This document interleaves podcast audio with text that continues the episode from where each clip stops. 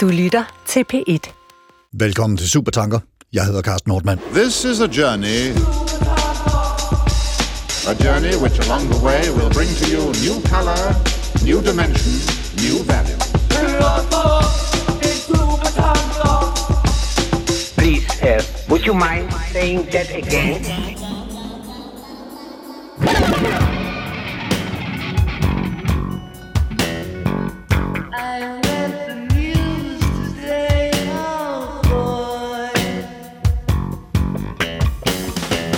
Du skal rapportere fra en begivenhed. For eksempel en krig, et terrorangreb eller en politisk tvist, og du er ikke et øjeblik i tvivl om, hvem du synes er heltene og hvem der er skurkene.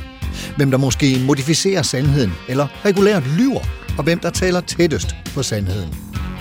Du skal formidle forskning, som er konfliktfyldt og rummer mange nuancer, men du kan ikke fortælle dine modtagere, hvad du synes. Du skal være nøgtern og neutral. Men du skal også fortælle på en måde, som modtageren gider at lytte til. Det vil sige, gerne lidt fængende.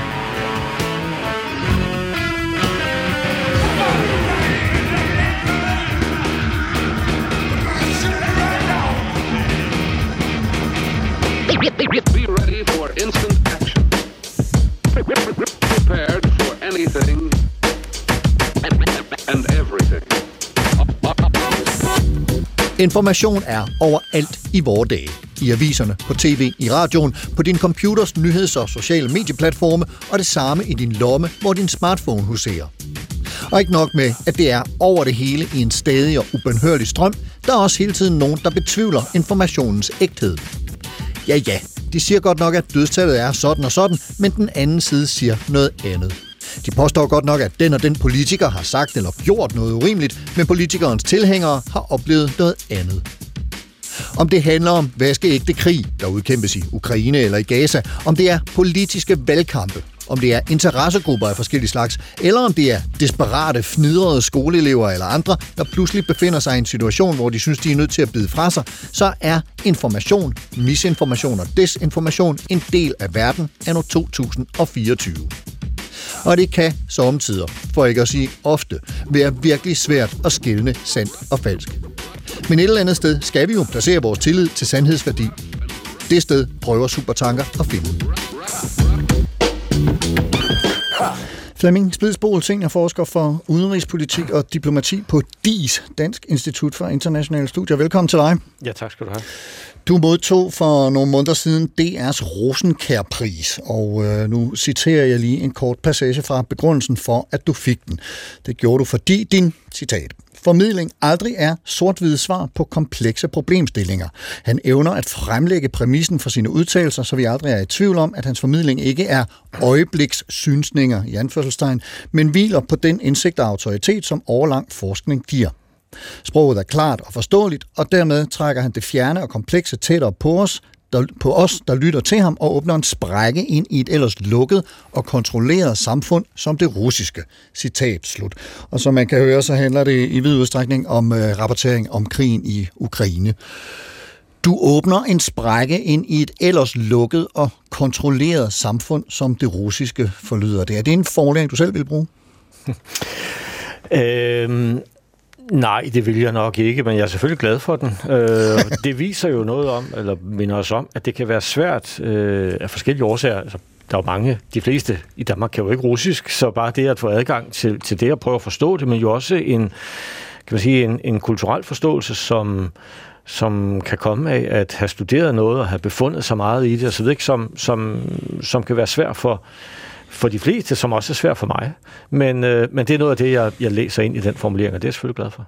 Og, og oplever vi det som et øh, uomtvisteligt faktum, at det russiske øh, samfund er lukket og kontrolleret? Ja, det gør vi. Ja. Øh, det, det, det må jeg sige, det gør vi. Der er en enorm øh, hemmeligholdelse, der er en enorm øh, sikkerhedskultur, der er en enorm øh, tavshedskultur, øh, og den kommer til udtryk på, på rigtig mange måder. For eksempel når det drejer sig om krigen i Ukraine. Ja. Din vej ind i det her emne, som, som jo så er øh, øh, det tidligere Sovjetunionen, går jeg ud fra øh, i et eller andet omfang, i hvert fald Rusland, og, og, og nu så også øh, øh, Ukraine. Hvordan er den øh, gået? Altså, hvordan er det gået op for dig, at du skulle den her vej? Det var bare et vildt interessant emne, som du gerne ville beskæftige dig med. Det var jo på en måde lidt tilfældigt, og jeg har ikke sådan en stor fortælling om, hvordan jeg startede på, på studiet, at jeg havde været ude at rejse med mine forældre, eller jeg havde mødt nogle mennesker eller noget, men, men havde en fascination af det, der jo faktisk var Sovjetunionen. Øh, og, og det var ikke sådan en, en politisk fascination på den måde, at jeg synes, det, det virkede som et, som et attraktivt sted, men mere en fascination af noget, der tydeligvis var meget anderledes. Øh, og jeg havde russisk i gymnasiet, og synes det var spændende, tænkte ikke sådan videre over det, men bagefter overvejede jeg, om det måske var noget for mig at prøve at gå ind den, den vej. Og det gjorde jeg så, øh, og, og begyndte så at læse øh, det, der studere det, der først var Sovjetunionen, og som så siden blev den her gruppe af lande, og, og der dækker jeg jo i princippet dem alle sammen øh, i det omfang, det, det giver mening og, og, og kan lade sig gøre. Så, så de tidligere Sovjetunionen, ja, de tidligere sovjetrepublikker. Og, og det hed dengang sovjetologi, er det rigtigt? Ja, det er rigtigt. Øh, det hed sovjet, sovjetologi som ja. sådan en særlig disciplin, og det var jo blandt andet også fordi øh, Sovjetunionen var et meget lukket samfund, meget mere end det nuværende russiske, og, og man mente, at, at man skulle have nogle særlige værktøjer for at kunne ligesom pille af det og for, forsøge at forstå noget af det, der blev sagt, og noget af det, der skete derinde, fordi det var ikke umiddelbart tilgængeligt. Så, så, så der var en, en særlig disciplin. Øh, man kaldte det sovjetologi, og jeg tænker, det var også noget, man udviklede for at få det til at lyde lidt finere og lidt vigtigere, det man lavede. Men, men det var en del af det, ikke? og der blev udgivet bøger om, om de her særlige værktøjer, som man kunne bruge. Du, du har fortalt mig, at du også, øh, noget af det, der drog dig ind i det her emne, det var faktisk en del af altså skønlitteraturen, den, den øh, russiske skønlitteratur, Gogol og Tolstoy og sådan noget. Altså, hvad, har du kunnet bruge den del af det også i din, øh, din kommende forskning? Ja, det har jeg. Øh, jeg synes i hvert fald, det har givet mig samlet også sådan øh, mit kendskab til russisk litteratur og til, øh, til musik, øh, øh, til film og, og altså generelt det russiske sovjetiske kulturliv øh, giver en, en, en en dybere forståelse af nogle, nogle forhold, øh, og det gælder også det aktuelle Rusland. Altså man kan jo fornemme nogle af de her ting, som russerne trækker på i dag, deres referenceramme, den måde, man forsøger også politisk at legitimere forskellige politikker på osv. Så, videre. så det er ikke noget, jeg sådan sidder med til daglig, og, og, og det er jo ikke noget, jeg beskæftiger mig med, altså russisk litteratur for eksempel, på noget som helst forskningsmæssigt plan. Men, men jeg kan alligevel trække det ind i en forståelse af det, også i formidlingen af det, der sker. Rebecca Adler Nissen, professor ved Institut for Statskundskab på Københavns Universitet og Copenhagen Center for Social Data Science. Velkommen til dig. Tak. Hvad, hvad tænker du om en øh, formulering som, som den, vi lige øh, havde for et øjeblik siden med at, at åbne en sprække ind i et ellers lukket og kontrolleret sam, samfund som det russiske? Vil man, vil man kunne sige noget tilsvarende om din øh, beskæftigelse med EU? det er der nok nogen, der måske vil sige.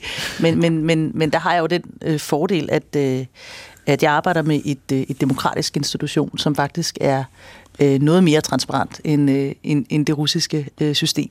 Så, øh, så derfor så bliver, øh, bliver den her øh, metode øh, øh, også lidt anderledes, kan man sige. Jeg, jeg, har, jeg kan komme lidt tættere på. Øh, måske en Flemming, fordi jeg kan tage til Bruxelles, og jeg kan måske endda få lov til at, at deltage i, øh, som observatør i møder. Øh, og jeg kan interviewe folk, øh, og det må jeg godt. Og det er egentlig en del af, kan man sige, af, af også af den politiske raison Men det er da rigtigt nok, at lidt ligesom med, med, med, med Rusland, så er EU jo for mange øh, ikke måske det mest sådan tilgængelige øh, emne, øh, og i hvert fald ikke noget, de er vant til at sådan, beskæftige sig med på samme måde som med dansk politik. Hvad, hvad var det, der fascinerede dig ved EU, som fik dig til at gå den vej og tænke, hold da op, det her, det er med spændende? Jamen, det var nok lidt med, hvor anderledes det var. Altså, den her Øh, konstruktion, man har bygget efter 2. verdenskrig som en løsning på krig, øh, synes jeg var enormt interessant, fordi det er et, et socialt eksperiment, kan man sige, at binde lande sammen på den her måde med regler øh, og, og et marked øh, og en domstol og sådan noget. Og, og det findes bare ikke andre steder i verden. Øh, og historisk har vi ikke haft den grad af, af integration før, og det synes jeg var øh, simpelthen enormt fascinerende. Øhm, og det tror jeg, i, på samme måde som, som Flemming, var det ikke, fordi jeg sådan politisk, jeg synes bare, det var, det var da utroligt, hvordan fandt man på det, og hvordan har det udviklet sig, og ikke mindst, hvordan er det egentlig at arbejde i sådan en institution? Hvad er det for nogle mennesker inde i den myretue, som hver dag får sådan en organisation til at virke? Øh, fordi det er jo... Øh, det er jo sådan, at alle byråkratier øh, kan se sådan øh, ansigtsløse ud, når man ser dem udefra. Så når ja. man kommer ind i dem, så, så er der jo folk, der har, har rygepauser og, og frokostpauser og, og, og alle mulige slagsmål in, internt om at gøre det her til virkelighed. Og det, det synes jeg er fascinerende. Men når du forsker i det her, hvad, hvad er det så? Hvad, hvad er så dit forskningsobjekt? Er det lovtekster eller, eller forfatninger? Eller hvad, hvad er det, der er ligesom dit... Øh din vej ind i emnet, om man så må sige? Jeg startede faktisk med at, øhm, at, øh, at, at sådan, øh, skrive en, øh, en prisopgave sammen med en, en en god kollega, eller en god medstuderende, Rasmus, øh, øh, om øh, forfatningstraktaten, som det hed dengang. Altså det var jo virkelig, det er jo simpelthen øh, EU's grundtraktater, ikke? Og hvordan de kunne øh, forstås på forskellige måder demokratisk set. Og det, øh, det, det nogenlunde tørre emne førte mig så til mit første job i dansk industri, fordi vi på det tidspunkt skulle have en folkeafstemning i Danmark om den her traktat. Så det, det har været er, meget Er det 72, vi taler om det allerede? Ah, dog ikke. Dog ikke. Øh, øh, det, var, det var her øh, lidt tættere på, øh, men øh, omkring 2005. Og så, øh, men den blev, den, den, den øh, der både, øh, øh, hvad hedder det, der blev stemt nej i, øh, i øh, en række lande, så lagde man den jo på hylden og skrev den om. Øh, men lang historie kort, så har det været lovtekster i starten, og nu er jeg så blevet mere og mere interesseret i, hvordan bliver de forhandlet. Så selve processen, hvordan, bliver, hvordan fungerer særligt øh, stats- og regeringschefernes møder, øh, men også længere ned, hvordan, hvordan bliver ambassadører, 27 ambassadører, egentlig enige om de regler og ja. politikker, som vi... Som vi øh, og det kan jo også være sådan noget som, som øh, sanktioner mod Rusland. Hvordan, hvordan bliver de enige om det? Mm. Hvad, hvad, Flemming, hvad vil du sige, dit forskningsobjekt er, hvis, hvis øh, vi skal tale i forlængelse af, hvad Rebecca fortæller her? Altså det seneste, jeg har lavet, det er, det er noget om øh, den russiske tænkning om fredsbevarende operationer. Øh, sådan et kig ind i, hvordan de sådan konceptuelt øh, tænker om det, også hvordan de implementerer det. Men mit forskningsfelt øh, er jo, må jeg sige, både på godt og ondt, så den forholdsvis løst inden for den her store ramme, som du præsenterede tidligere. Jeg sidder jo også meget med det, vi skal tale om i dag, som er sådan information. Jeg kigger meget på det, vi kalder informationsoperationer. Det er igen meget tænkning. Hvordan bruger man det? Hvordan er ideen bag det her, hvordan, hvordan bruger man det, anvender man det øh, konkret for eksempel. Ikke? Øhm, det er også et, et, et eksempel på, at jeg sidder meget nu også og kigger på øh, patriotisme i Rusland, som sådan et socialt fænomen, som jeg synes er rigtig spændende, og har kigget på tidligere, og især efter Ruslands åbne invasion af Ukraine i februar 22, er den jo virkelig fået nogle, nogle, nogle, nogle drej, den der skrue, ikke? Øh, ja. og det er blevet sådan hyperpatriotisk. Det er også noget af det, jeg, jeg, jeg synes er rigtig interessant. Spændende. Og, og, og man kan sige, noget af, af, af alt det her, som I jo sådan set begge to øh, beskæftiger med, er, er jo også præget af øh, forskellige grader af, af information og, og misinformation. Det skal vi lige høre lidt om her.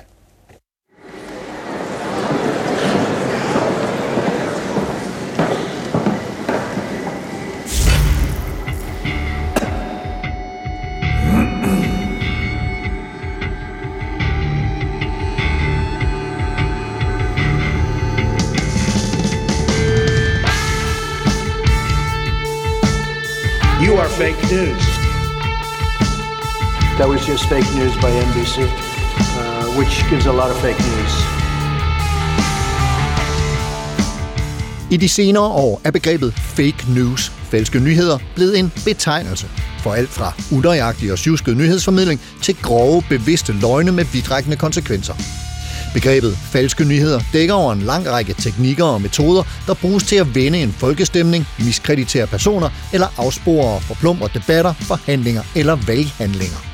Og det er et begreb, der i høj grad vendt udbredelse, mens Donald Trump var præsident i USA fra 2017 til 2020.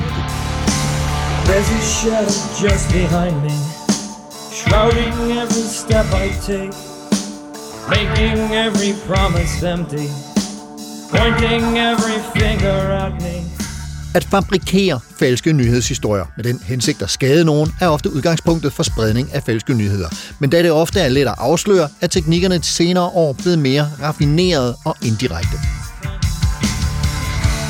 Man kan for eksempel skabe en falsk kontekst hvor rigtig information er sammensat på en måde, der giver et falsk indtryk. For eksempel voldsomme billeder taget fra andre begivenheder end den, man omtaler. Sand information bygget på opdigtede kilder bliver ofte brugt til at skabe et skær af troværdighed eller spille på modtagerens følelser. Her kunne eksempler være falske øjenvidneberetninger fra krige, hvor selve det faktuelle for så vidt kan være sandt nok, men de følelser, historien sætter i gang hos publikum, er på et falsk grundlag. I den amerikanske valgkamp i 2016 anslås det, at over 100 vildledende eller falske historier blev delt og refereret på internationalt niveau i et ukendt antal artikler og opslag. Siden da har antallet og kompleksiteten været for opadgående. I am just a worthless lawyer.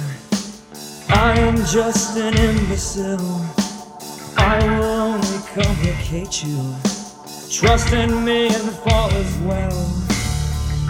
Qualquer punição por fake news não tem amparo legal. Fake news, ja. Er det, er det, Endelig er der også teknikken bullshitting, hvor en taler eller skribent fuldstændig tilsidesætter, hvad der er sandt og falsk, og så at sige bare fylder hullerne i sin argumentation. Det kan ofte være vanskeligt at afsløre, da personen ikke nødvendigvis har som hensigt at sige noget forkert, men ganske enkelt ikke tænker over, om et givet argument er sandt eller falsk, og i værste fald slet ikke ved det, og dermed slet ikke er klar over, om de lyver eller ej. Den tidligere amerikanske præsident Donald Trump, igen, er ofte blevet sat i den kategori. Det er værd at bemærke, at bullshit har været og er genstand for filosofisk tænkning, ikke mindst i amerikaneren Harry G. Frankfurts bog On Bullshit fra 2005.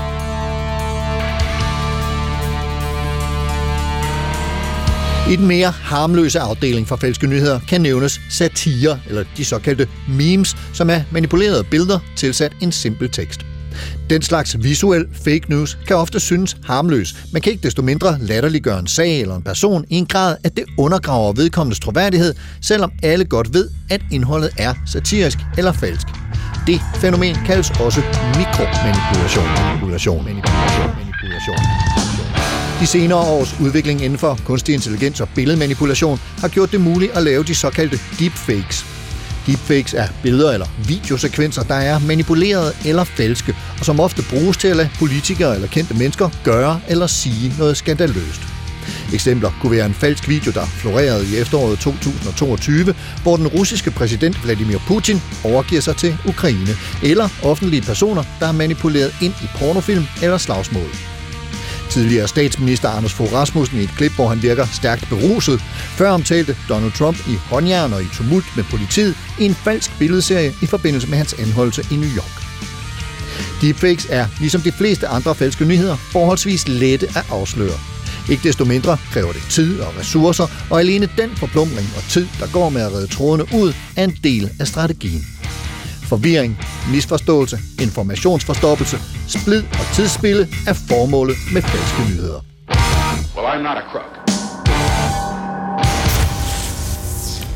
Ja, det vælter ud i øh, hovederne, ørerne og øjnene på os øh, fra alle mulige kanaler med, med information af forskellige former og grader af, af troværdighed. Og, og på den ene side, så kan man jo sige, at det er blevet hurtigere nemmere at, at sprede øh, information og rette, også at rette information og advare om øh, falsk, øh, falsk øh, information. Men, men Rebecca, hvad, hvad, set fra din stol, er det så også blevet lettere at vildlede folk? Altså er vi ude i øh, virkelig et, et slagsmål her? Jamen, det er det, er det jo. Øh, ganske enkelt, fordi det er billigere også, sådan set gratis, øh, øh, for de fleste at, at sprede øh, en, øh, falsk information, og det kan spredes meget lettere, end det har kunnet tidligere. Øh, det var også det, der ligesom fik mig øh, ind i i denne her del af, af forskningsområdet, altså det her med misinformation og desinformation. Ja. Jeg, var jo egentlig interesseret i EU, og så øh, i forbindelse med Brexit-afstemningen, så, så var der nogle meget interessante historier på, øh, på britiske tabloidaviser øh, øh, med links til sociale medier øh, øh, opslag, hvor man blandt andet kunne få gratis jord i Sibirien. Og det var sådan set pro-russisk desinformation, der så blev blandet ind i Brexit-debatten. Og der kunne man pludselig sige, jamen det kan da godt være, at du er interesseret dig for EU, men du er sådan set død og pigen tvunget til også at forholde dig til at den her informations... Øh, økologi, vi nu befinder os i. Så der findes jo ikke noget politisk emne i dag, vil jeg påstå, som ikke på en eller anden måde er påvirket af den her helt anden måde, vi deler information på i dag, end bare for 20-30 år siden. Men, men, men altså, er, er, der, øhm, er der tale om, om en, en decideret ændring? Øh, nu, vi kan godt sige, at der er tale om en, en eller anden form for eksplosion eller øgning af, af informationsstrøm,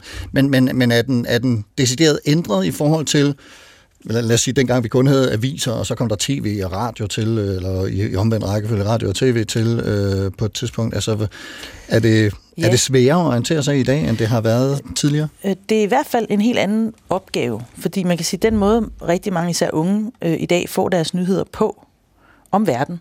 Det får de gennem deres kammerater, altså det sociale netværk, som de nu måtte være en del af. Og så bliver spørgsmålet om kvaliteten af den information et spørgsmål om deres tillid også til deres kammerater.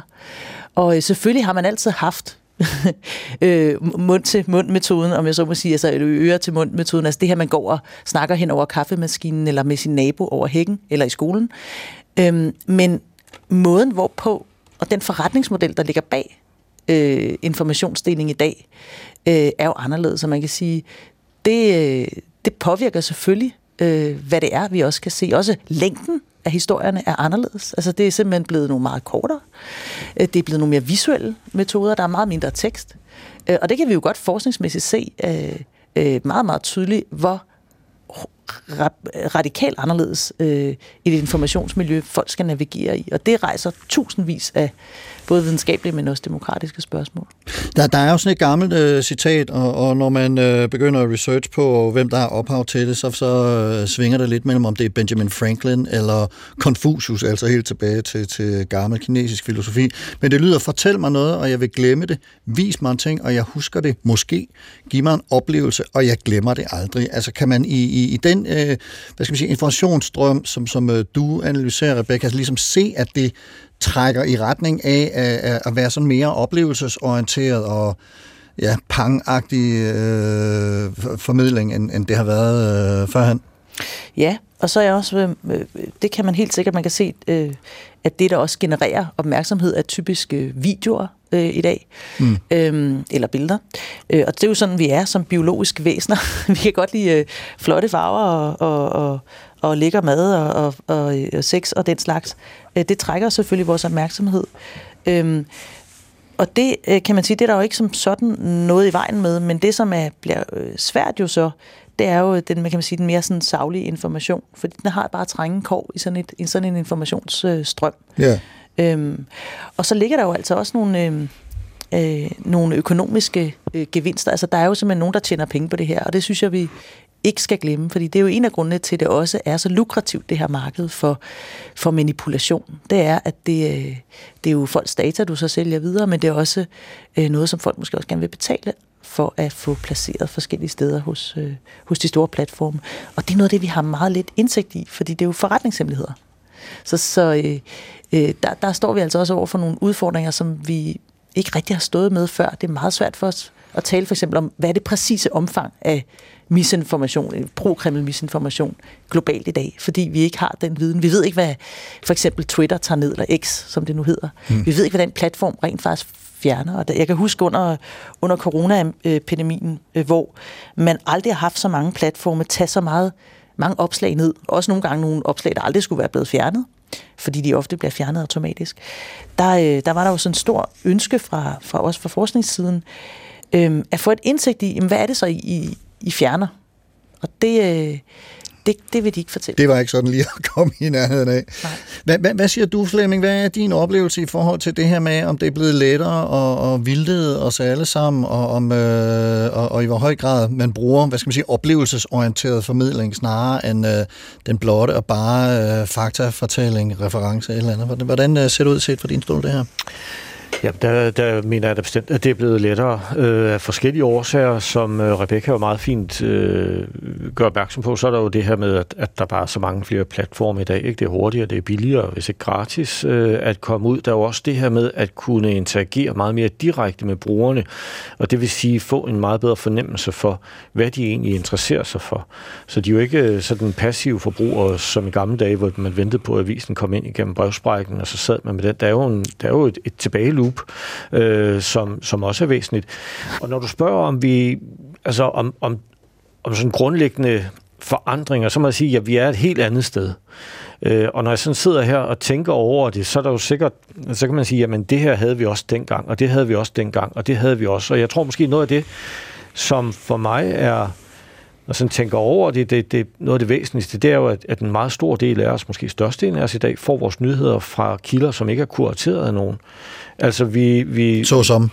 Ja, altså vi får dem fra sociale medier, folk som vi ikke kender, øh, ja. folk som lægger en masse ting op øh, om konflikter rundt omkring, eller politiske processer, eller hvad det nu skal være. Øh, og der kan man sige, før var der jo en, en, en form for kvalitetskontrol, og den kvalitetskontrol var selvfølgelig også meget forskellig. Så nogle af de her elementer, som vi taler om, det visuelle for eksempel, de korte historier, de chokerende historier, underholds, øh, underholdningsindustri osv., det havde man jo også i, i det mere traditionelle mediebillede øh, for nogle år årtier siden. Tabloidpressen. Ja, tabloidpressen for ja. eksempel, ikke? Ja. og helt oplagt. Men, men jeg synes, der er sket noget der i forhold til, at, at en stor del af os øh, tager nyheder ind, som vi egentlig ikke ved, hvor kommer fra. Øh, og, og det er der jo nogle aktører også, der kan udnytte ved at udgive sig for at være andre, øh, og, så, og så sende nyheder ud på den måde og forsøge at, øh, at påvirke os. Men, men så er også jo de her muligheder, som også øh, jeg nævnte i, øh, i det indslag, vi lige hørte, om, omkring forfalskning mm. af såvel stemmer som, som øh, billeder, øh, som, som, som gør, at det kan blive, i hvert fald for den almindelige internet- eller, eller mediebruger, at orientere sig i, hvad, hvad, hvad pokker der er rigtigt og forkert?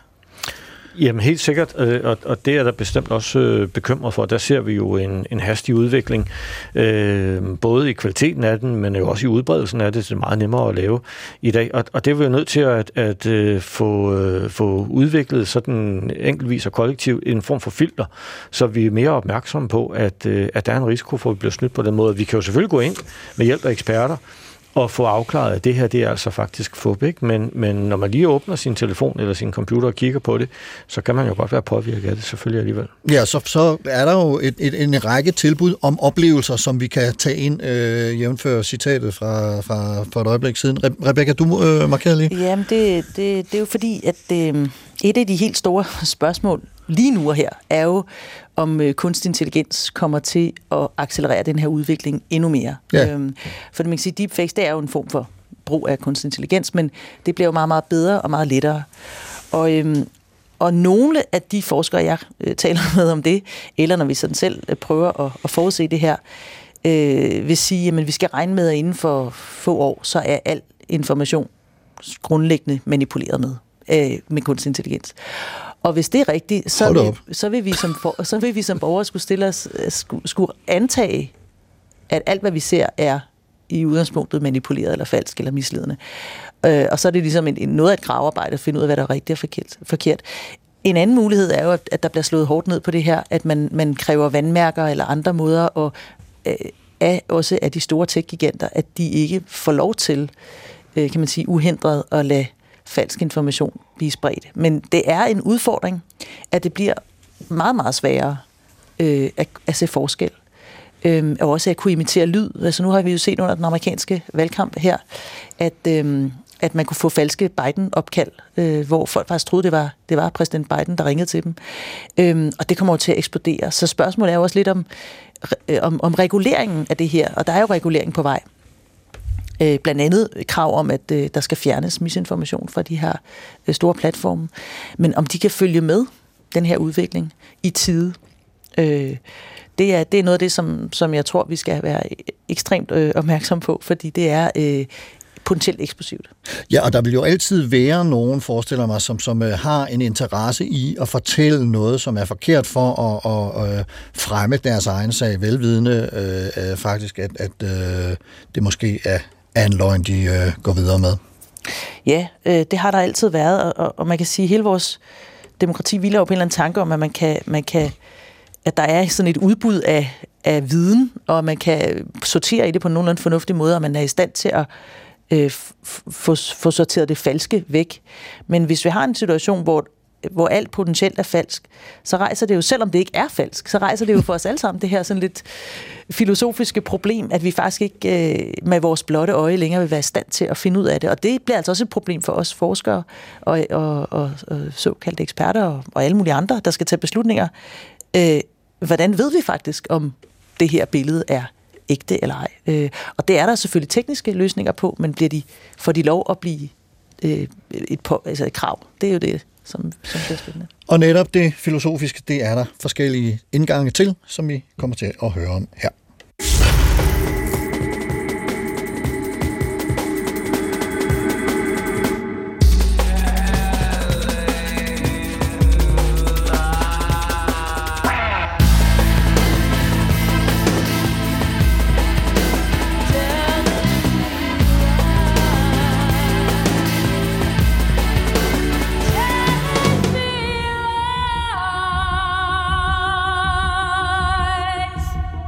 Moralfilosofisk er der forskellige forklaringer på, hvorfor det er forkert at lyve. I den nytteetiske tradition, der fokuserer på konsekvensen af en given handling, vil en løgn kunne tillades, for så vidt som den fører til et stort gode for mange mennesker. At en løgn i visse tilfælde kan tillades, skal dog ikke ses som noget, der kan generaliseres. Ingen nytteetiker vil sige, at løgne i samfundet generelt vil være et gode. Og selvom udråbelse af en syndebuk for at dulme en ophidset folkemængde af og til bliver brugt som eksempel på, hvor nytteetikeren ville tillade en løgn, er sandheden nok nærmere, at det ikke er et gode til fordel for flest mulige at indrette et samfund, hvor uskyldige kan blive dømt.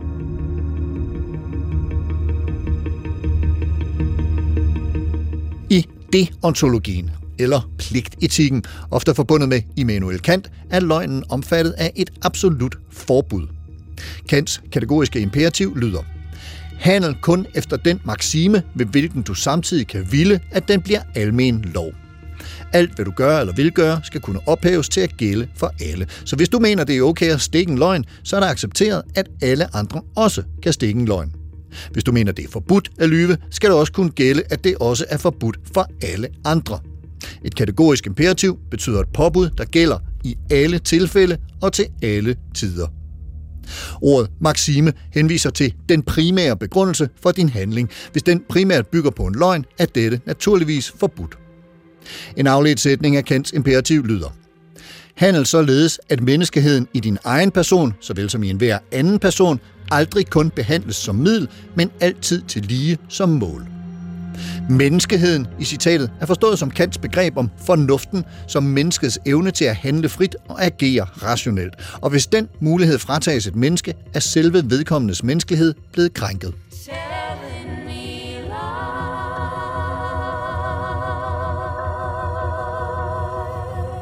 Ifølge den dydsetiske tradition efter Aristoteles er det gode moralske menneske en person, der lever op til visse dyder og som aktivt udvikler sin sans for at kende forskel på ret og uret. Derfor vil løgnen være uacceptabel, da uærlighed hører til lasterne og dermed ikke er en del af det gode menneskeliv. Dødsetikken har dog også en idé om den gyldne middelvej, hvor en overdreven fokus på en bestemt død ikke nødvendigvis er et gode. Og i det lys vil det ikke nødvendigvis altid være et udtryk for dydighed at fortælle sandheden, hvis den for eksempel betyder, at mennesker mister livet. Et klassisk eksempel på opfattelsen af løgn er, du gemmer jødiske flygtninge på dit loft, og en nazistisk patrulje banker på og spørger, om du kender til nogen jøders gemmesteder. Hvad det rigtige er at gøre i den situation, og med hvilken begrundelse, er et eksempel på, hvordan forskellige etiske traditioner kan fortolkes.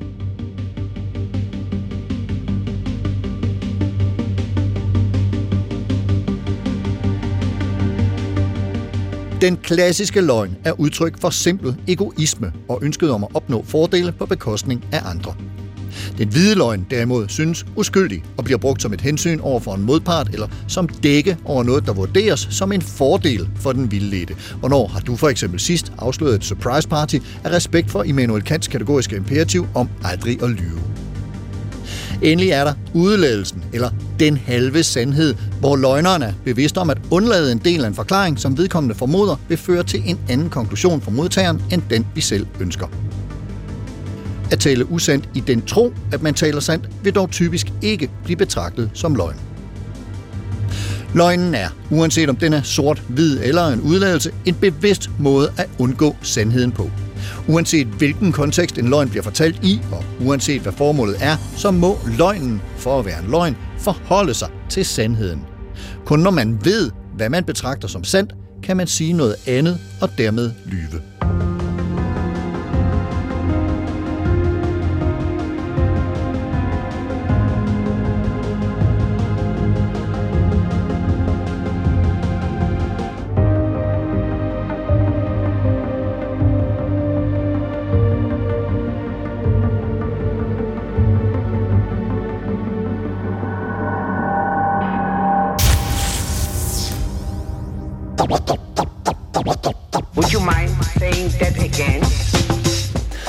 Begriber dem i at lyve en gang imellem. Idrætsudøverne, politikerne, magthavere af forskellige slags, der prøver at opnå resultater, de ellers ikke kan opnå på anden vis. Og nogen vil fastholde, at det er en hvid løgn, som baner vej for en løsning, som kommer rigtig mange til gode. Andre vil mene, at løgn per definition er noget skidt, som vi ikke vil have. Men så går løgnerne, hvis de altså bliver afsløret i deres løgn, ofte ud og undskylder, og så går der noget tid, og så går episoden stille og roligt i glemmebogen. Og der kan den jo hentes igen, hvis det giver mening, og indtil da sætter vi vores lid til, at det meste af det, vi får at vide, i hvert fald af kanaler, som vi har bemeldte tillid til, er sandt. Og Flemming Splidsbol, hvis du skal prøve at tage os med ind i dit maskinrum, for nu at bruge sådan en håbløs øh, kliché, hvad, hvad stiller man så op, for eksempel op, når man skal formidle, at CIA siger, at russerne har mistet 350.000 soldater, og det russiske øh, forsvarsministerium siger 15.000 dræbte. Altså begge parter har jo ekstremt meget på spil, og jeg vel for så vidt ikke blege for lyve eller justere øh, øh, lidt på, på sagens alvor her. Hvordan, finder du ud af, hvad der er troværdigt i, i det tempo, som øh, i nogen grad bliver krævet, krævet af dig? Ja, så skal man jo starte med at gøre det klart for sig selv og også andre, at der er enormt stor usikkerhed. Øh, så jeg skal jo også øh, huske mig selv på det og være opmærksom på, at jeg ikke øh, løber med, med et af de her tal. Øh, man kan sige, på, på nogle måder er mit arbejde blevet lidt nemmere her inden for de senere år, fordi jeg kan som udgangspunkt afvise stort set alt, hvad russerne siger.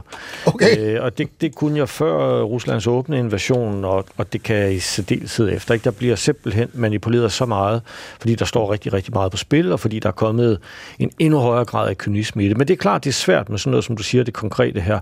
Øh, så kan jeg prøve at gå til andre kilder. Øh, britiske BBC har lavet et kæmpe gravearbejde arbejde, hvor de faktisk har været ude og prøve at identificere folk, som er blevet dræbt, og de er blevet begravet, og det har man gjort via øh, øjenvidneskildringer, øh, øh, dødsannoncer, nekrologer og noget andet, ikke? og de er så nået frem til på et, på et tidspunkt talte de om 25.000 dræbte russiske soldater, som de helt sikkert havde, øh, havde fået bekræftet. Ikke? Og så kan man t- måske tage sådan et tal, øh, og så sige, at vi har i hvert fald fra en, synes jeg selv, ret pålidelig kilde, øh, fået et tal, som, som ligger på det her niveau, og, og, og så kan man måske lægge noget til også, fordi der vil være et mørketal. Men det er klart, det er rigtig svært, øh, og, og det har det sikkert altid været, men, men det er enormt svært lige nu.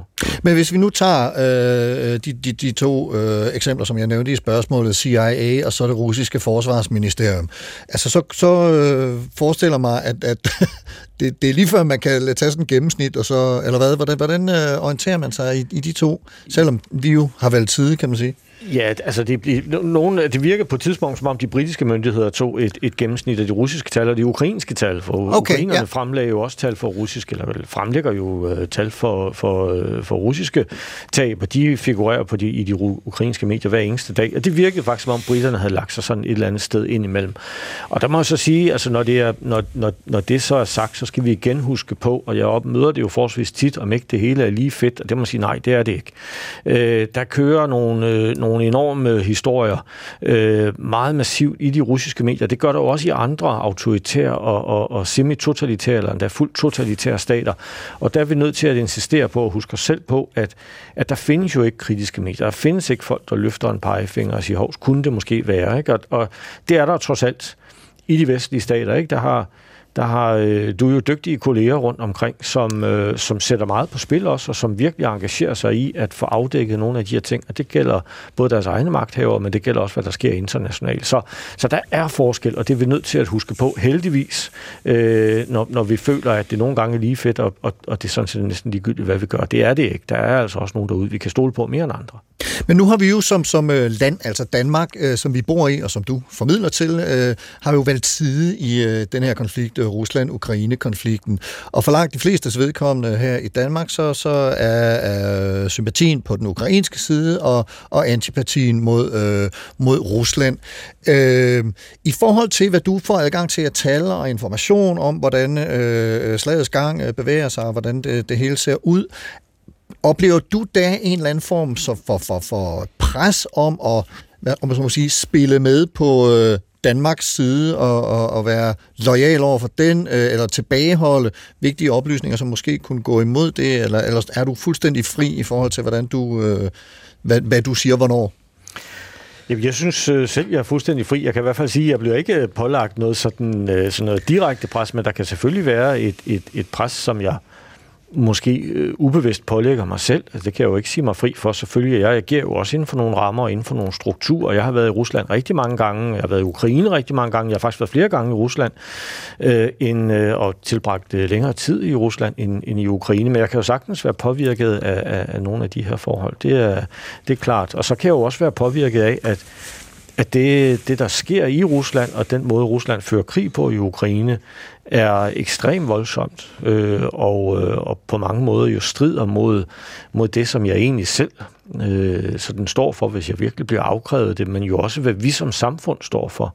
Øh, og, og det kan selvfølgelig også gå ind og påvirke, men der er ikke nogen, der, der prikker til mig, eller øh, orienterer mig om, at jeg burde sige, eller kan du ikke, eller så videre. Ikke? Øh, det, det, det gør jeg ikke. Der er nogle ting, som jeg synes, og det vil jeg da gerne sige her, øh, som jeg synes er vanskelige. Et af de emner, som jeg ikke selv bringer op, når jeg er ude og tale rundt omkring i landet, det er, hvordan vi skal forholde os til Rusland på et senere tidspunkt. Øh, og det er simpelthen, fordi jeg synes, det er præmaturt at diskutere det. Jeg vil meget gerne tage det op, hvis der er nogen, der løfter det, og hvis, hvis der er andre, som inviterer mig til det, så synes jeg, det er enormt spændende.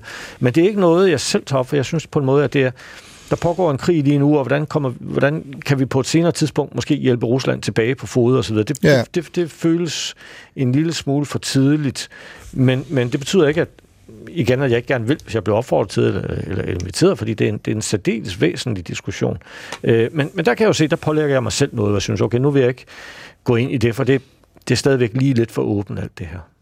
Hvad, hvad, hvad siger du, øh, Rebecca? Du øh, skal jo også samtidig rapportere for, eller formidle konfliktfyldte situationer. Jeg forestiller mig for eksempel sådan noget som Brexit-afstemningen for, for en syv år siden, var syv-otte år siden er det efterhånden, øh, var noget, der kunne være behæftet med en vis form for, for konfliktagtigt stof. Bliver du sat under pres af nogen, til at sige? Nej, jeg, jeg, det gør jeg heldigvis øh, heller ikke. Altså, det er selvfølgelig folk, der har, der har meninger og holdninger til, hvad man, hvad, man, hvad man burde tale om, eller mene, eller skrive. Og, øh, vi, vi har jo en meget... Øh, levende debatmiljø i Danmark. Ja. Øh, det kan man jo godt mærke på sin i mailbox, øh, hvis man har hvis man har optrådt. Men, men faktisk så, så oplever jeg en meget, meget, meget positiv øh, rum til faktisk at nuancere debatten. Og det er jo noget af det, vi, vores rolle jo, som jeg i hvert fald ser det, er. Det er jo typisk at, øh, at, at forklare nogle af de, øh, de ting, der måske ikke bliver belyst så meget. Så øh, øh nu er, øh, var Brexit... Øh, jo dejlig en, en gave, kan man sige, en gave, der blev ved med at give, fordi den, øh, der er så mange forskellige øh, små ting, folk ikke lige havde tænkt over med, med 12 øh, kontrol midt igennem Irland osv. Så, videre, og så, videre. så der var, der var masser af muligheder for som forsker at ligesom sige, der er jo også den her dimension, og der er også den her dimension, og det tror jeg er noget af det, som vi øh, både er forpligtet til, men som jeg også tror, at øh, oplever, at mange meget gerne vil have fra videnskabens side. Der er jo nok af meninger derude, men øh, dem, der kan fortælle lidt om, hvad, hvad er konteksten her, og hvordan, øh, hvad er det for nogle detaljer, vi skal være opmærksom på. Det Analysen er, simpelthen. Ja, simpelthen. Ja. Øh, øh, og og der, øh, der er det jo en fordel, hvis man har fået lov til at dykke ned i et område i mange, mange år, så er det altså også lidt lettere at sortere skidt og kanel. Ja. Og der er mange mønstre, man kan begynde at genkende, og, og på den måde så... Øh, så, så er det jo et privilegium at få lov til, men det er også noget, jeg synes, der gør, at man kan, man kan bidrage på en lidt anden måde øh, til, til nogle af de her svære politiske emner, hvor man ikke øh, netop ikke nødvendigvis behøver at sige, om, om Danmark skal gå til højre eller venstre, men mere at sige, det her det, det, det er det, der skete sidste gang, vi stod over for sådan et valg, for eksempel. Ja. Du har nogle, øh, ved jeg, øh, filosofiske, sociologiske og andre, øh, om man så må sige, hjælpende ånder, som, øh, som, som du øh, trækker inspiration fra, øh, samtidig når du skal beskæftige sig med, med, med, med de her spørgsmål. Kunne vi prøve lige at, at øh, få nogle af dem øh, hed på banen og høre, hvad det er, de øh, respektivt øh, kan hjælpe os med? Den ene af dem er Pierre Bourdieu, Jamen, ham, ham øh, det er jo en fransk sociolog, som, som jeg har været meget inspireret af i, i mit arbejde med EU, fordi han, øh, han var interesseret i at finde ud af, hvad, hvad nogle af de der skjulte magtkampe egentlig er. Så alle, alle kan jo godt regne ud, at, at, at sådan noget med at fordele landbrugsstøtte eller budgetter eller den slags, er, er der selvfølgelig konflikt om. Men hvad er det egentlig, man også forhandler om, når man forhandler politisk? Og der har han altså et, et blik for det politiske, synes jeg, som er meget interessant. Han taler om det sociale felt, øh, og folk kommer ind med de her forskellige ressourcer. Men en del af det politiske, den politiske kamp er altid også at, at, at kæmpe om, hvad vi egentlig kæmper om. Der er sådan et... et øh, et Definere spørgsmålet simpelthen. Ja, og ja. det er jo ikke øh, altid helt klart. Øh, det gælder sådan set også i krige i virkeligheden. Hvad er det egentlig, krigen handler om? Øhm, og, øhm, og, og så gælder det selvfølgelig mellem på, på, på mindre plan. Men det er at begynde at kortlægge det er meget øh, interessant og kan, kan ligesom give os et bedre forståelse af, hvor, hvordan for eksempel forholdet er mellem Øst og, og, og, og Vesteuropa og, og nogle af de konfliktlinjer, der, der har kendetegnet det europæiske samarbejde. Så det har, det har jeg været meget inspireret af. Og så, øh, så, så øh, så, så, så insisterer han jo også metodisk på, på noget, som jeg synes er meget vigtigt, nemlig at vi kommer lidt tæt på den praksis, som vi studerer. Der er jo en tendens til, når vi øh, kigger på politiske begivenheder, så ser vi ligesom, hvad kom der ind, og så er der en eller anden netop et maskinrum, der er relativt lukket, og så kigger vi på, hvad der kommer ud, og så prøver vi ligesom at, at, øh, at sige, så, så det er jo så punkt A og punkt B, og så er der et eller andet, en, en black box, og det er den der sorte boks, den vil jeg gerne åbne, fordi det er i den der boks, at vi faktisk øh, kan blive rigtig klog, øh, klogere på, på de dynamikker, som, øh, som former vores, øh, vores politiske virkelighed. Og det, det, det er blandt andet derfor, jeg har været meget interesseret i at lave de her dybdegående interviews og, øh, og følge folk hen over tid øh, når de står op om morgenen og går hen i øh, rådsbygningen, og hvad, hvad er det egentlig, der, der foregår? Og det har, har Bourdieu øh, ligesom hjulpet dig til at, at, at komme ind i. Der er en anden også, som jeg, jeg tænker, vi lige skal have med, Irving Goffman. Ja, det er jo noget af det samme. Det er jo øh, øh, et af de begreber, jeg har været meget inspirerende, inspireret af. Altså Goffman går endnu dybere ind i den her sociale interaktion. Så han taler meget om, hvad sker der, når vi mødes fysisk? Øh, hvad sker der, hvis en, en, øh, øh en, en handicappet går ind i en bus, rejser folk sig så, eller en blind. øh, og det er nogle små sociale dynamikker, og så kan man sige, hvad sørger det med EU, eller misinformation, eller noget som helst at gøre. Men det har jo noget at gøre med, hvordan vores samfund fungerer. Og han, han har påpeget, som mange andre har, har påpeget gennem ham, gennem gennem tiden, at den måde, vi behandler vores øh, udsatte, vores øh, mindretal, siger rigtig meget om, hvad det er for nogle værdier, vores øh, samfund bygger på, hvad det er for en normalitetsbegreb, vi har. Så han har, han har, han har måske været en af dem, der, synes jeg, eller smukkest har, har beskrevet, hvad, hvad normalitet er, og hvorfor det, det, det er det, der, de normer, som, som øh, vores samfund bygger på, de bygger også på, hvem vi ekskluderer. Og det, øh, øh, begrebet stigma har jeg, har jeg anvendt meget i, i min forskning til at forstå, hvordan også stater, der sådan er sådan lidt øh, parjagtige, øh, inklusive Rusland, øh, opfører sig. Hvad, hvad, hvad siger du til det her, øh, Flemming, som, som øh, Rebecca fortæller? Er det, noget, du også bruger, eller kan bruge øh, for så vidt øh, i ja, ja, Pierre Bourdieu og Irving Goffman, og de her ting, som Rebecca fortæller om? Ja, det kan jeg. Jeg gør det ikke i samme omfang, øh, givetvis som Rebecca gør, men, men noget af det, og Goffman blandt andet, har jeg brugt øh, til noget, og det, det, det er blandt andet noget, jeg har lavet om, om russernes selvforståelse og, og deres forbindelse til omverdenen, og hvordan de definerer sig selv osv. Så, videre. så, så ja, det, det, det det øh, er bestemt meget inspirerende. Men meget af det, jeg laver jo mere sådan direkte, så hvor Rebecca måske sidder og, og, og læser noget der, så, så læser jeg jo noget om typisk sådan, hvordan tænker man om, om brugen af information øh, i militær sammenhæng, for eksempel, eller i politiske sammenhæng, altså sidder og følger med i sådan en, en, en lidt nørdet akademisk debat, ofte på russisk, øh, men, men det kan også være andre steder, men, men hvordan man sådan meget konkret øh, og instrumentelt kan bruge de her ting. Men, men det kan givetvis hjælpe os alle sammen til at forstå tingene øh, på en bedre måde, på en, på en sådan en, en, en mere komplet måde. Det kan filosofien ofte, og det, det, det. er vi glade for.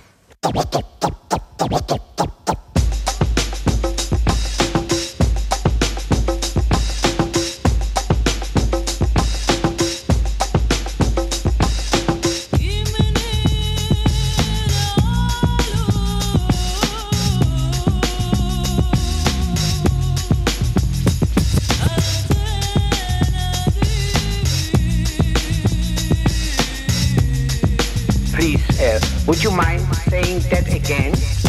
Thinking of a master plan. Supertanker, Rebecca, Flemming og Karsten, og sandheder med modifikationer. I den gode sags tjeneste naturligvis, hvis ikke decideret bullshit eller regulær løgn for at fremme egne interesser. Formidling af konfliktfyldte begivenheder eller diskussioner, for ikke at sige krig, er en svær disciplin, fordi de stridende parter dels har hver deres sandhed, og fordi der samtidig kan være lige vel kort vej til løgnen, den værer sig velment og vid, eller regulært, jeg skal give dig skal jeg, råbt for at få modstanderen ned med nakken. Og Flemming, hvis vi nu skal prøve sådan afslutningsvis at tage temperaturen på øh, informations- og formidlingsklimaet lige nu, øh, hvordan ser det ud, så ud? Er det, er det en informationskrig, vi er i, eller hvordan øh, vil du beskrive det? Ja, det, det synes jeg, nu skal vi passe på med ordet øh, krig. Det, det, det er jo noget, vi sådan smider rundt omkring. Ikke? Men jo, lad os da bare bruge det. Øh, russerne har et særligt tidsskrift, øh, som opstod for en fem års tid siden, der hedder Information i Voini, informationskrige. Øh, så, øh, så der taler man åbent om det, og, og det er i hvert fald en kampplads. Øh, mange, mange forskellige interesser. Der er jo nogle som forsøger at, at påvirke os, præge vores politiske præferencer, og så er der nogen, som forsøger at underholde os øh, med henblik på, øh, altså, på økonomi, at de vil tjene penge på, at vi går ind og klikker på de ting, de laver osv. Så, så det er en, en utrolig varieret plads, øh, og noget af det kan vi betegne som en, en kampplads, hvis ikke øh, måske direkte en krig, ikke? men altså et forsøg på at bruge det her virkemiddel nu til at opnå nogle effekter. Det er den måde, vi tit tænker på det på. Ikke? Mm. Altså, der, der kan man gå ind nu på en anden måde, end man kunne tidligere, øh, og, og, og påvirke. Det er enormt spændende, men også øh, foruroligende. Men, men, men mange vil jo øh, kendetegne eller, eller beskrive det, som, som I to øh, står for, som, som den svære samtale. Altså, øh, at, at I skal på en eller anden måde balancere, øh, jeg har kaldt den her udsendelse for uvildighedens linedanser. I skal, I skal ligesom balancere sympatier og antipatier og det faktuelle øh, og, og, og få formidlet så rigtigt som muligt, men også ind i en kontekst, nu talte vi før om, at Danmark har valgt side i, i Rusland-Ukraine-konflikten. Altså, hvordan, øh, hvordan gør du det, Flemming, på en måde, som ikke kompromitterer dig selv øh, eller dem, I taler om? Øh, Jamen, jeg prøver jo, jeg prøver jo at, at tænke mig om at være forsigtig, øh, ja. og det er klart, det er svært. Nu læste du op fra, fra Rosenkær-prisen, som jeg er jo meget glad for at, at modtage. Jeg var især glad for, for begrundelsen, ikke? som du læste op det der med, at det er ikke sort-hvidt svar. Jeg var til et arrangement, hvor der var en mand, der kom hen til mig og kommenterede, og heldigvis så var han positiv, og han sagde, du, du gør det så godt, og så sagde han til mig, du har fået tvivlens nådegave. Så sagde jeg til ham, at det er jeg nok ikke så sikker på. men men det, er jo, det er jo også en del af det måske, at prøve at sige, prøve, jeg, jeg ved det ikke. Øh, jeg er ikke sikker. Øh, jeg har ikke de her store forkromede svar, for jeg kan også være i tvivl. Jeg er rigtig meget i tvivl om de her ting. Og det er mit indtryk, at vil sige, en, en del af mediebranchen vil meget gerne have de her klare svar, men der er også en anden del af mediebranchen, og selvfølgelig den danske offentlighed, som, som sætter pris på, at man siger det som det er. Prøv, jeg, jeg har ikke et stort svar på det her. Jeg kan forsøge bedst muligt, og så vil jeg sige sådan og sådan og sådan, ikke? Og, og det er så der, vi er. At, altså, at du som ekspert, som du bliver kaldt ind som på det her felt, faktisk tør Tone Renflager sige, jeg er usikker på det her øh, faktum eller ej. Ja, eller ja. ofte ligger nogle forbehold ind. Ja. Øh, med, med, med, med det kendskab, vi har nu, så kan jeg sige, eller, eller det der, det, det ved jeg sådan set ikke rigtigt, øh, hvem stod bag, eller hvem gjorde hvad, og sådan. Og det må sige, det, på nuværende tidspunkt ved vi ikke meget om det. Øh, og, øh, og, og det er jo også en, en måde at kommunikere på. Det passer mig bedst. Er, er det også en måde, du øh, øh, gør brug af, Rebecca, når du skal formidle nogle af de her lidt svære emner? Ja, øhm, øh, og det ligger måske også lidt i vores uddannelse og vores øh, ja. profession. Ikke? Det er jo simpelthen, øh, hvis du læser en videnskabelig artikel, så består halvdelen af den jo af, af forbehold og, og, og, og, og, og, og fodnoter. Ikke? Og det er jo fordi, at, at, at at det er sindssygt vigtigt, at vi ved med hvilken grad af sikkerhed vi, vi udtaler os. Og jeg tror, det har en værdi, fordi det gør jo så også, at folk har mulighed for at tage lidt mere kritisk stilling til det, som andre går ud og siger er en sandhed. Hvis vi har sagt, øh, eller hvis jeg har sagt, at vi ved faktisk endnu ikke, øh, du ved, hvordan... Øh, hvordan man vil optage Ukraine, eller hvad det var øh, i udvidelsesforhandlingerne, hvad, hvad det er, vi ikke ved endnu, jamen så, øh, øh, så, så har folk jo mulighed for at, at sådan, øh, hvad kan man sige, forholde sig mere kritisk til dem, der siger, at de ved det. Øh, så der, man giver jo også folk nogle muligheder for at, at træffe mere... Øh, at træffe bedre beslutninger. Det er jo det, er jo det vi også skal, skal måske understøtte den, den øh, altså gøre gør informations øh, øh, sådan øh, flowet en lille smule mere rigt, og, og det øh, betyder jo netop, at, øh, ja, at, at man også skal have metoderne og usikkerheden og dataen ind i, øh, ind i samtalen, fordi det, det må vi insistere på. Så, så hvis du øh, sådan i en kort sætning skal sige, hvad temperaturen er på informationsklimaet øh, lige nu, hvordan, øh, hvordan vil du så beskrive det? Jeg vil sige, at vi stod meget, meget skidt, hvis ikke vi havde noget, der hed public service. Altså, jo mere øh, jeg øh, også læser øh, de videnskabelige undersøgelser, der er om værdien af public service, bredt forstået, altså øh, øh, gode øh, medier, øh, som kan samle et samfund øh, om nogle, nogle ground truth og have noget kvalitetsjournalistik, jo mere øh, optaget af, af at det, det skal altså bevares, især i den her meget pressede situation. Det er enormt vigtigt, at der er øh, penge og, og ressourcer og frihed til øh, den type medier. Og det glæder vi os så over, at der øh, forhåbentlig stadigvæk er en rumtid endnu. Det var så langt vi nåede på det her øh, supertanker på Sandhedsserum Togt. Øh, Flemming Splidsbol, seniorforsker i udenrigspolitik og diplomati på DIS, Dansk Institut for Internationale Studier. Tusind tak, fordi du var med og indvidede os i din erfaring og dine supertanker om, hvordan man fortæller om og fra konflikter. Ja, tak selv. Og Rebecca Adler Nielsen, øh, professor ved Institut for Statskundskab, Københavns Universitet og Copenhagen Center for Social Data Science. Også tusind tak til dig for at fortælle os om, hvad du har forsket i og har beskæftiget dig med inden for det her emne. Tak. Og som altid, tusind tak til dig, lytter, kære lytter, øh, for at lytte med. Hvis du har ris, ros eller kommentarer, så kan du skrive på Carsten Nordmann Radio på Facebook, Instagram og LinkedIn.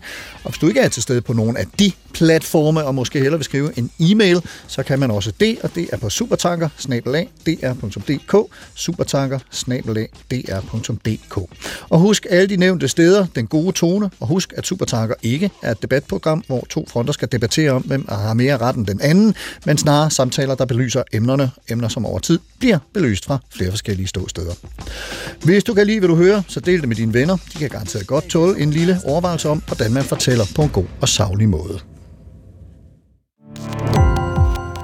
Gå på opdagelse i alle DR's podcast og radioprogrammer. I appen DR Lyd.